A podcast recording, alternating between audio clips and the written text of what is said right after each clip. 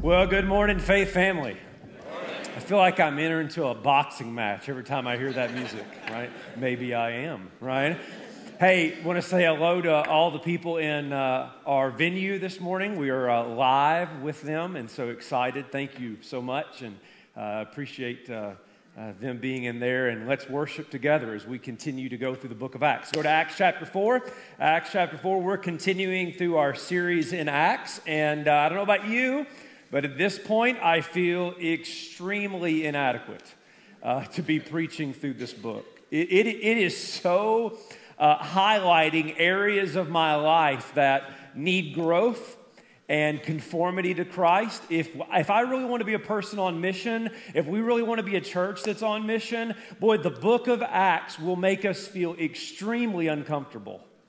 And I promised you that from the very beginning. So if you feel that tension, if you feel that, that rub, that's okay. That's a good thing. That's a part of growing in conformity to Christ on the mission of Christ, okay? So let's look at Acts chapter 4. You ready? Let's do this. Are you sure you're ready? All right. Well, if you're ready, let's stand for the reading of God's word. You know, I was sharing with somebody earlier. I'm not ashamed of the gospel. Now, now, we talk about that a lot here, but here's what that also means we can't be ashamed of the implications of the gospel. And that's what we're going to see. Luke writes here under the inspiration of the Holy Spirit in Acts chapter 4 and verse 32 Now the full number of those who believed were of one heart and soul. No one said that any of the things that belonged to him was his own but they had everything in common.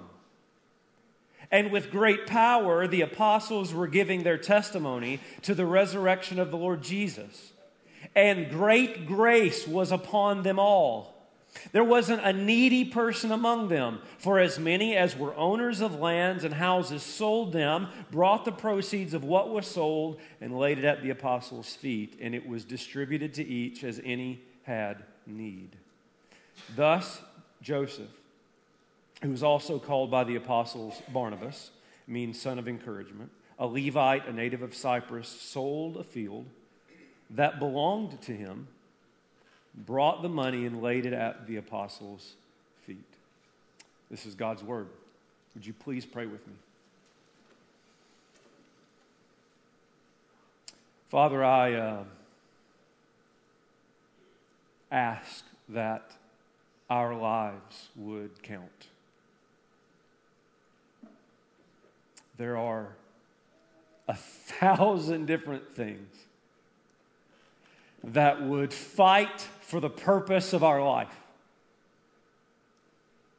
Give us, O oh God, by your Spirit, the grace to say that Jesus and his mission is the very purpose in which we exist to bring you glory by being a witness to your grace. That's my prayer, and I don't even know that we fully know what that means. So, Spirit, we are so desperate for you to teach us now, convict us now, lead us now to Jesus, in whose name I pray. And God's people said, Amen. Amen. Amen. You can be seated.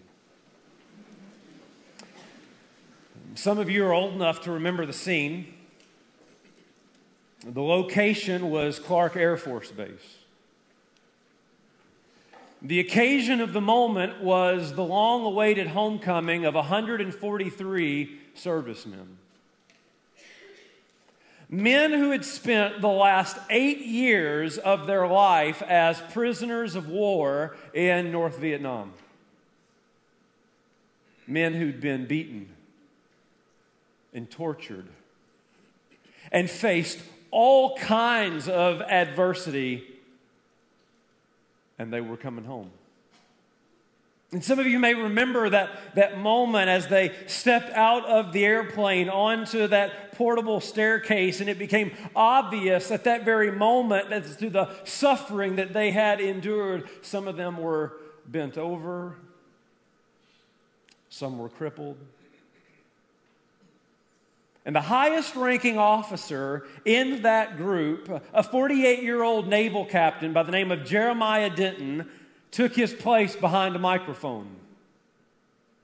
Hands shaking, his voice was quivering, and, all he could say was, It was an honor to serve our nation during difficult circumstances.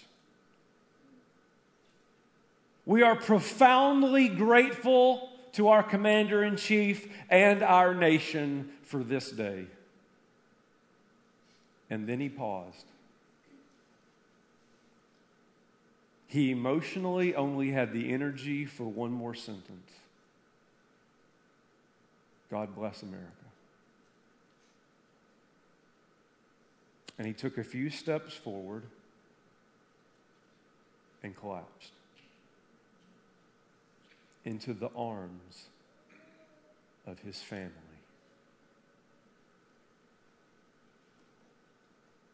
Moments like that stir us.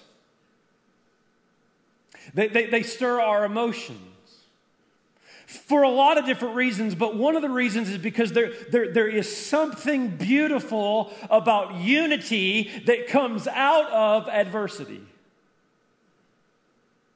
when it's more than just a hug, it's more than just an embrace, it's something deeper than that. It is a, a unity come out of tremendous adversity. We see it in things like that all the time, but in other areas. A, a, a, a team that refuses to unravel, a, marriage that refuses to give up when times are hard, an organization that perseveres through difficult circumstances, because we've all experienced in some way that sometimes it is through the ashes of adversity that comes the beauty of unity. It's Acts 4.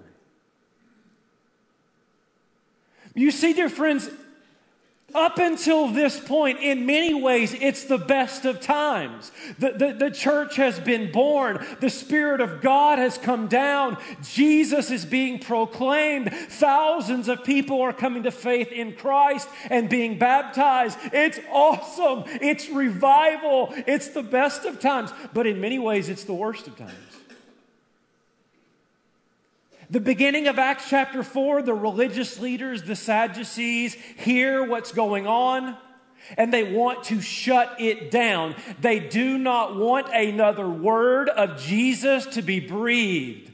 They bring in the apostles. They are arrested. They are threatened. In Acts chapter 5, they will be beaten and tortured. They are prisoners in a spiritual war. And it's not just the apostles. We know historically that all the believers were facing persecution by this time. The Jews hated Christians because they had converted from Judaism.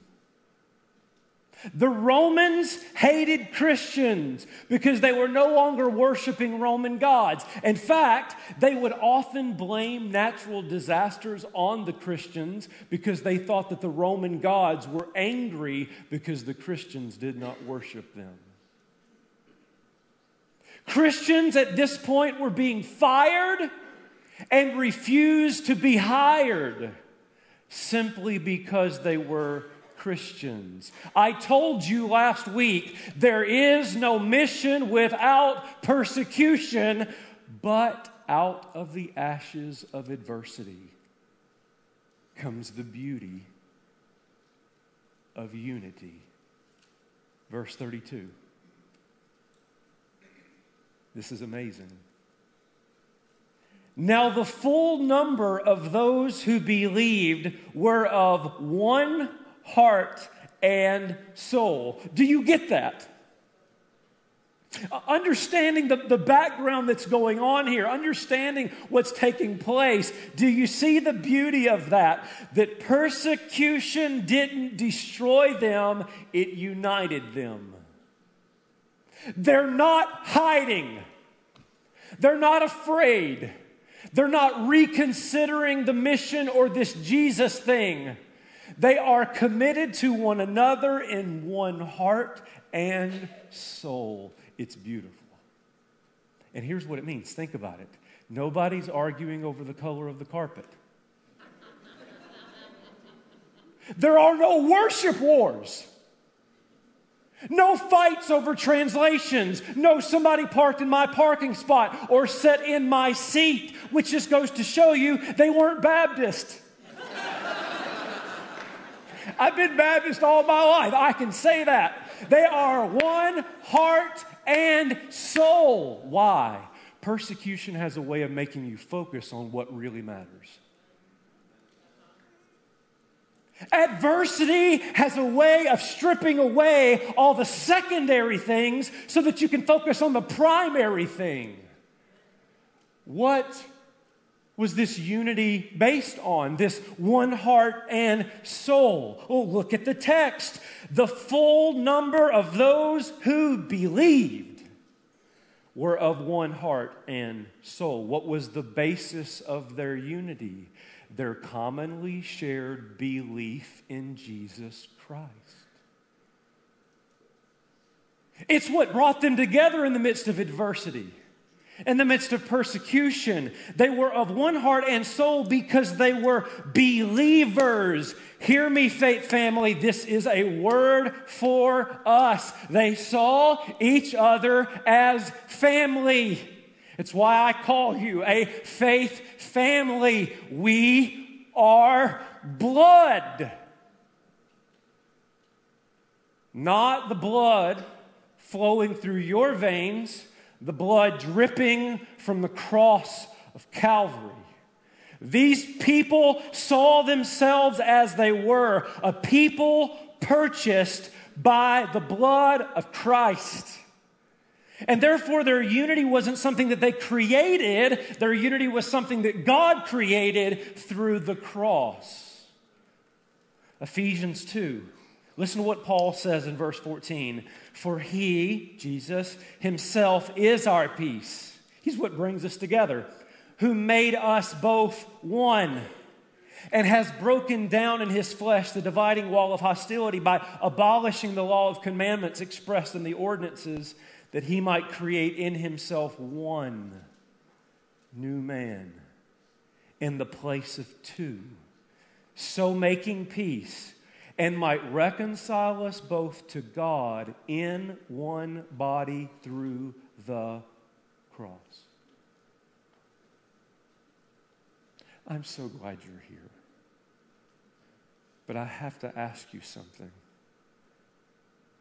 Is church something you attend or a people to whom you belong?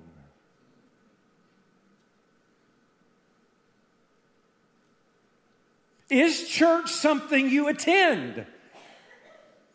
Or is it a people to whom you belong? Do you see your faith in Jesus as having direct implications to your unity with his people? For if we walk in the light as he is in the light, we have fellowship with one another. Your identity with Jesus has everything to do with your belonging to his bride. They got that. It's why, in the midst of hell like persecution, they are of one heart and soul because they are believers in Jesus. What does this look like for you? There are 10,000 sermons in my mind right now. For some of you, it means membership. I know what some of you are saying, oh, that whole membership thing, that's just an administrative hoop you're supposed to jump through. Wrong. Paul writes to a local church in Rome, you are members of one another. I absolutely believe that the New Testament teaches that there is a formal outward belonging and commitment to a local expression of God's people. And some of you, maybe you've been here for a while, and that's great. But it may be time for you to say, I need to commit and belong to these people. Maybe it's not membership, maybe it's engagement. Like you've just been sitting on the sidelines, and it's going to have be a really hard time interpreting one heart and soul in your life while you're in the bleachers. I told you I'm not ashamed of the gospel, and I'm also not ashamed of the implications of the gospel. And the gospel is Jesus brought you into a family. And that has implications for your life. Am I preaching? It feels like I'm preaching.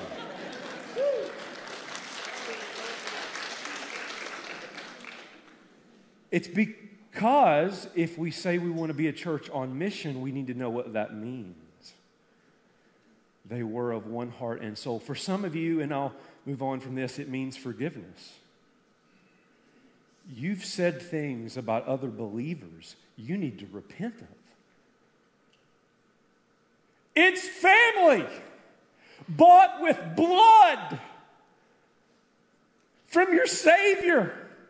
Oh, I'm sure they disagreed. They're humans. You get two Christians in a place, you've got three opinions. We all know that. And of course, they disagreed, but they were one. And there were implications of what that meant and how they spoke about one another and acted towards one another. You may need to walk away today from one heart and soul by simply going to your brother going to your sister and asking for them to forgive you for what you've said or what you've done. Because nothing hinders the mission of God more than the disunity of his people. Mark this failure to live in unity with Christians is failure to be Christian. They were believers in one heart and soul. So, how did this get expressed? Okay, so they're one. How do we know they're one? Uh, they all voted Republican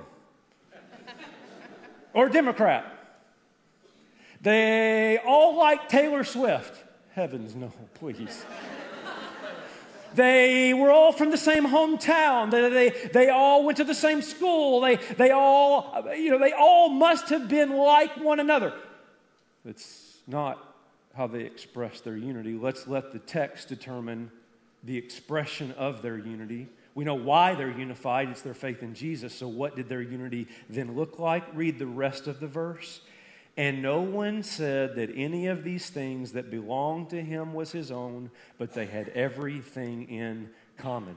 Now I know they're not Baptist.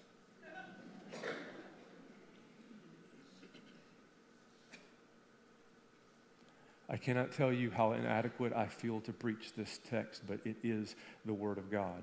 The expression of their unity was sacrificial generosity. How do you know a church is united? Jesus is exalted and the mission is advanced. Through radical, or what we would call radical, it's probably normal if you read the New Testament, generosity. And, and, and let me just ask a few questions about the text. Who was generous? But they had everything in common. Who's the they? Go to the first part of the verse. The full number of those who believed. How many believed? Go back to verse 4 in chapter 4. But many of those who heard the word believed, there are the believers of verse 32, and the number of the men came to be about 5,000. That's insane. That's 5,000 men. I've already told you in previous weeks that may be 10,000 people. It may be 20,000 people. We don't know. But let's just go with the 5,000. Can you imagine 5,000 men? Fully united in generosity towards one another. That's something only the Spirit of God can do. Who? All of them. All who believed. And, and when did they do this? When they offered a next campaign. On Generosity Sunday. As long as everything was going good in the church, No. Luke uses verb tenses here that indicate this was ongoing. And do you know why we know this wasn't just a one time thing? Look at Acts chapter 2 before the 5,000 believed of chapter 4. Here I go preaching again. Let me read it. Acts 2:44 and all who believe, that's a different group. All who believe, that's the 3,000 of chapter 2, were together and had all things in common.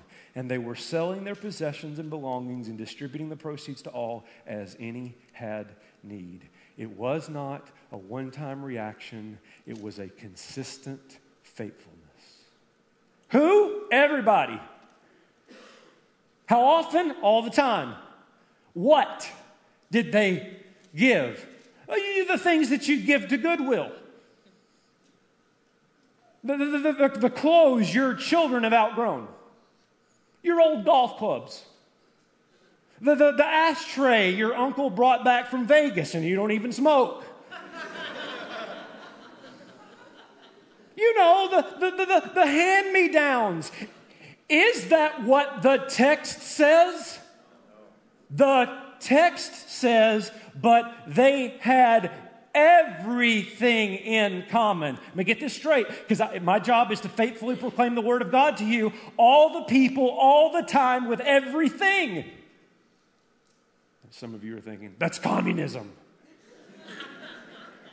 It's not communism. Do you know why? Some people you know have tried to take Acts 4 and Acts 2 and try to show that. Here's why we know that it's not that they did it on their own. Prove it. Look at verse 37. Talking about Barnabas. He sold a field that belonged to him. Who did it belong to? Him and brought the money and laid it at the apostles' feet. Look at verse 4 of chapter 5, now talking to Ananias. While it remained unsold, did it not remain your own? And after it was sold, was it not at your disposal? In other words, you could do with it whatever you wanted to do with it. If you're with me, say yes. yes. It's yours. Here's the beauty of the unity through generosity is nobody was commanding, nobody was twisting arms, nobody was making people feel guilty, nobody was saying, yeah, but the Old Testament says they were simply voluntarily giving up of everything for the sake of the mission of Jesus. Everybody, all the time, with everything. Why? Because they didn't see their stuff as their own. Whoa, whoa, whoa, you just read the verse that said it was theirs. It was theirs. But here's the attitude that they had. Verse 32 again. The full number of those who believed were of one heart and soul, and no one said, that any of the things that belonged to him was his own. I own it, but I'm not the real owner. Do you see it? Everything I have has been given to me from God. Which means I've offered to God when I became a part of the people of God, a blank check. And what was the result? I feel the tension too. The result was this verse 34 there was not a needy person among them. For as many as were owners of lands and houses sold them and brought the proceeds of what was sold. All right, before I step on your toes, I cut my feet off. You need to know that. And here's how God convicted me this week. I love it when Jehovah's Witnesses come to my house. I shouldn't say that. I mean, seriously, when I see them out the window, I'm pulling chairs together.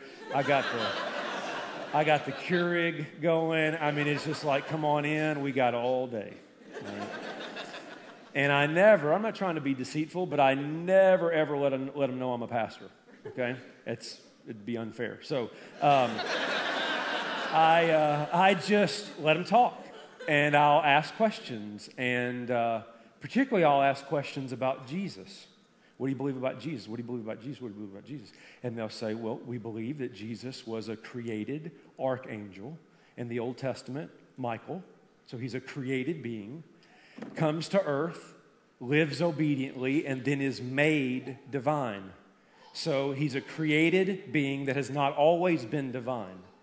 Well, I know in my mind that's heresy, known as Arianism, resurfaced. So I will go, where would you go? I go to John 1. In the beginning was the Word, the Word was with God, and the Word was God.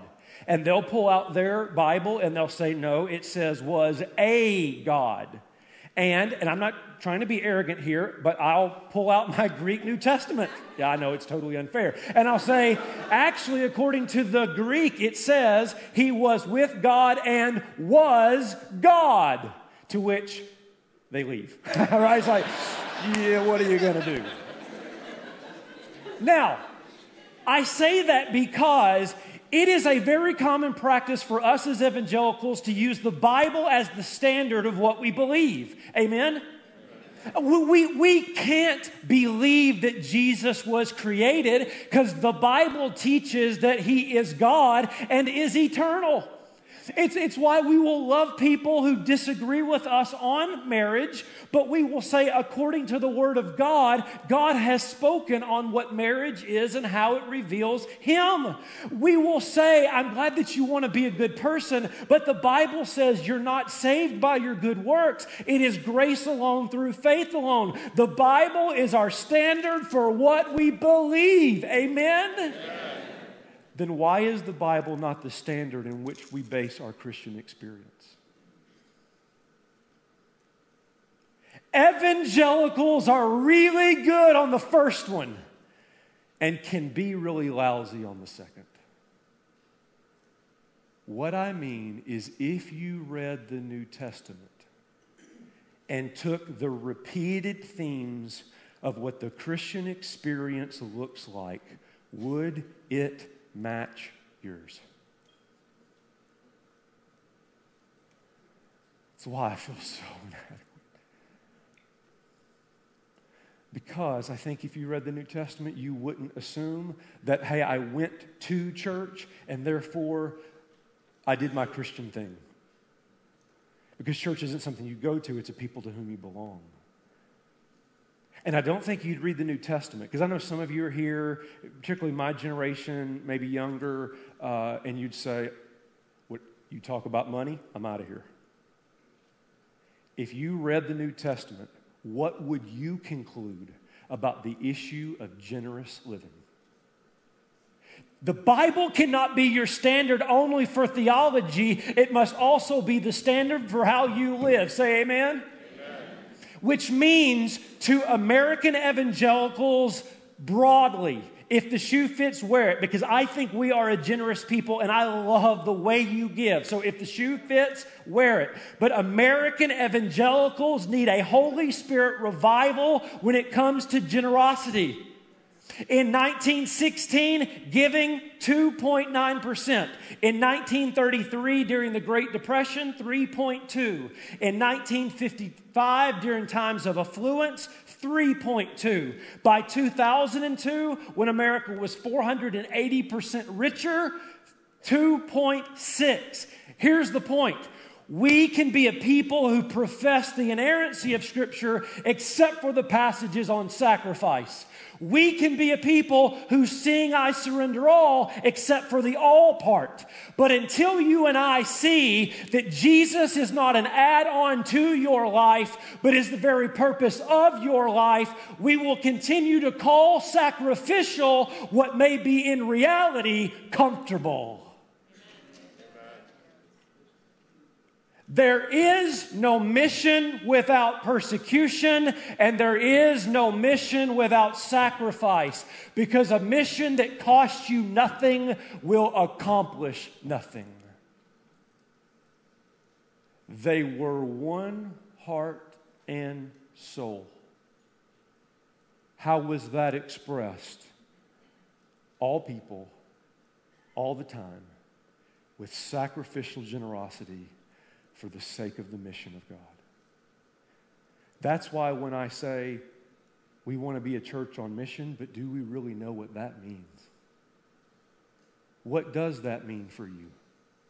See, here's what I'm not going to do. It'd be very easy for me to go law and commandments and guilt.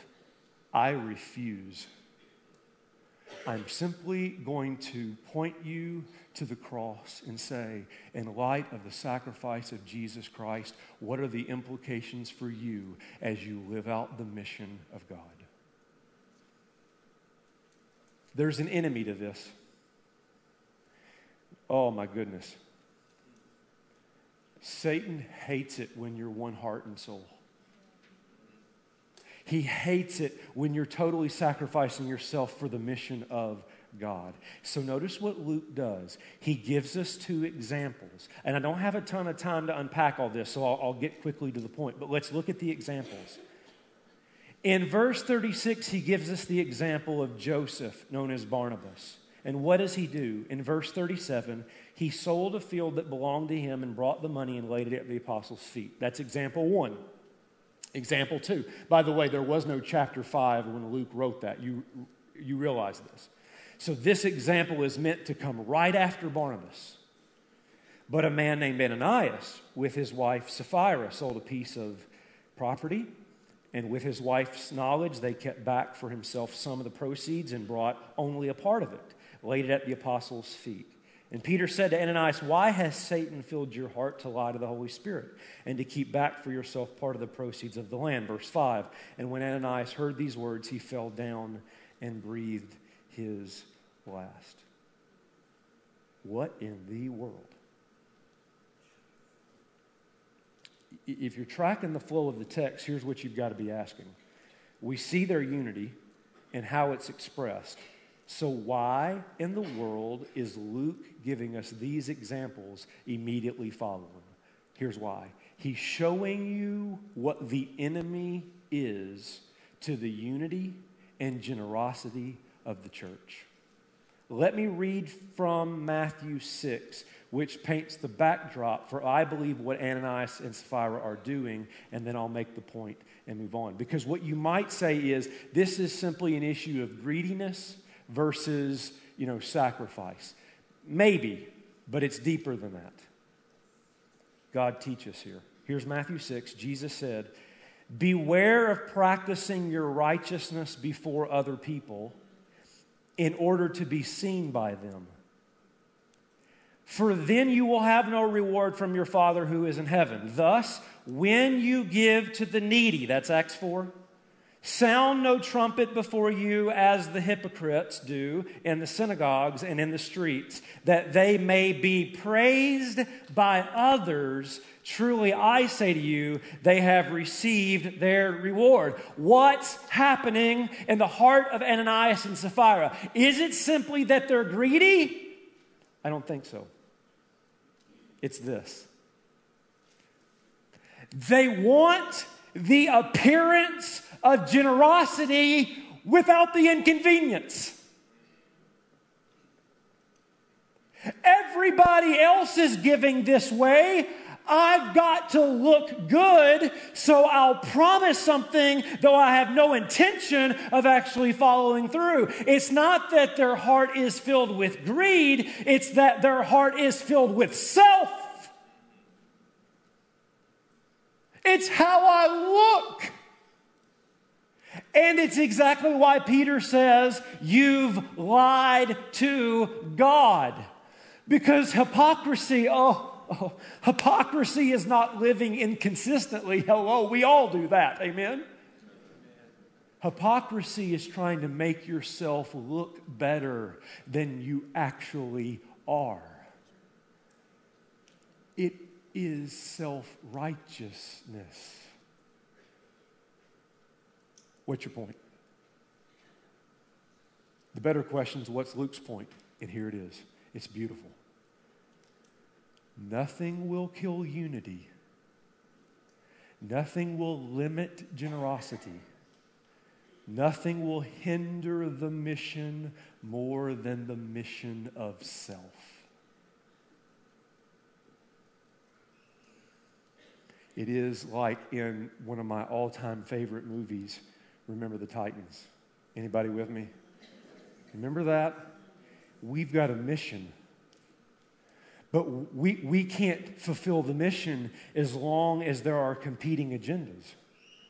As you're learning how to act with one another and getting rid of self. And you'll remember that scene where the coach wakes them up at like 3 a.m. in the morning and he takes them on a run because he wants to teach them a valuable lesson. It is the lesson of Acts 4. Take a look.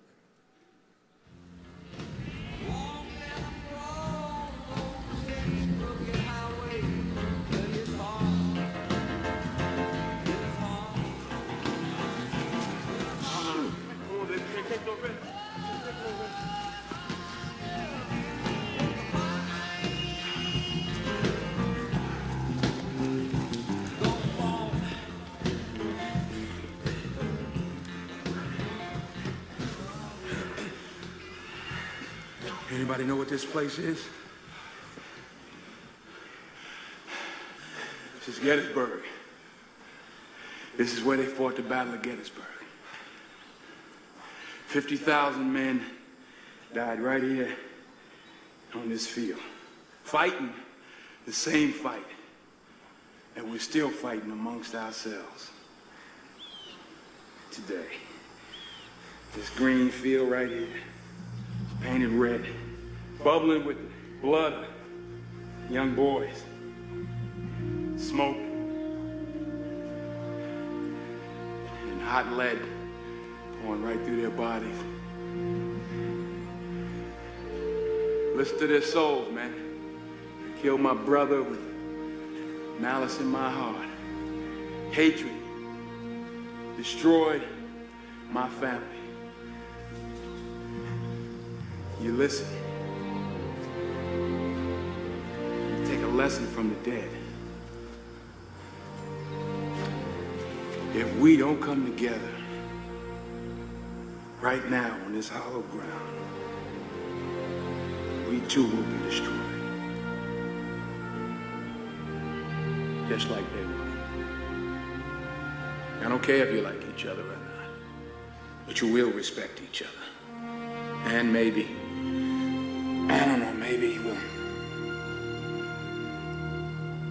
learn to play this game like men. Hear me. When it comes to the mission of God, our church will either die to self or we will die because of self. They were one heart and soul expressed through sacrificial generosity. The enemy to that is the mission of self. So, how do we fight it? And we're done. If you know me, you will not be surprised. Verse 33. And with great power, the apostles were giving their testimony to the resurrection of the Lord Jesus, and great grace was upon them all. It is why I constantly put the gospel before you.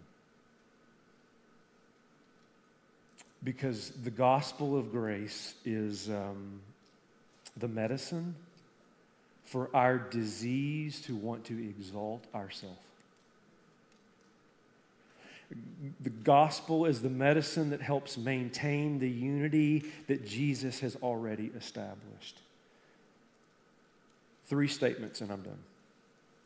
Number one is this the gospel reminds us that once we were not a people, but now we are the people of God. It is only by God's grace that you're even a part of His people. How in the world would you want to do anything to cause His people to be ununified? to be pulled apart, to be divided, when we understand it's only by God's grace that I'm even a part of His people, I want to do everything I can to maintain the unity of His people. Do you see? The gospel of grace is what encourages us to pursue unity among the people of God. Here's the second statement The gospel reminds us, reminds me, I deserve nothing. But He's given me everything.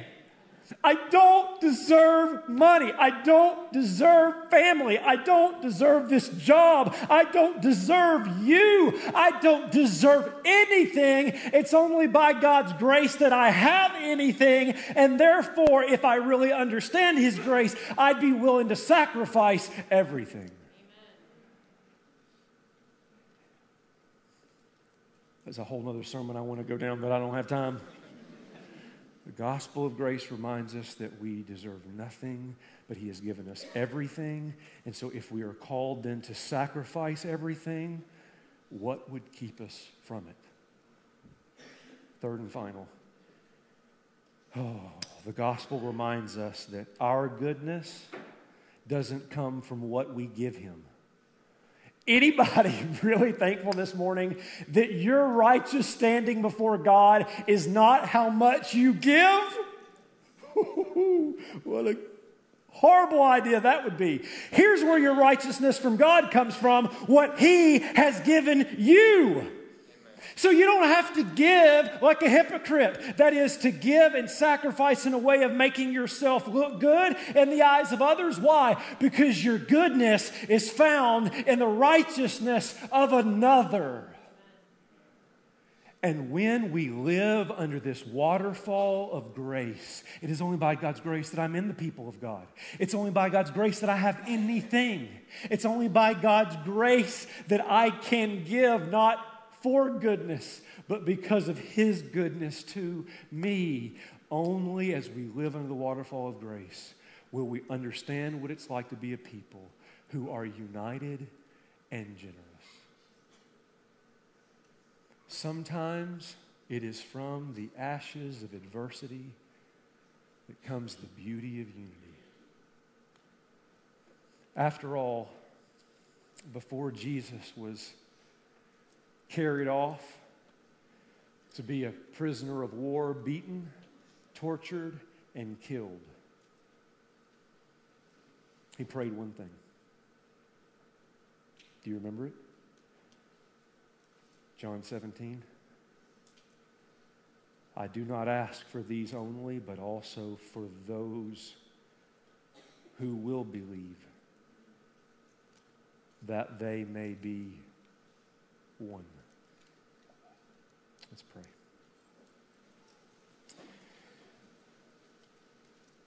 Wow, God.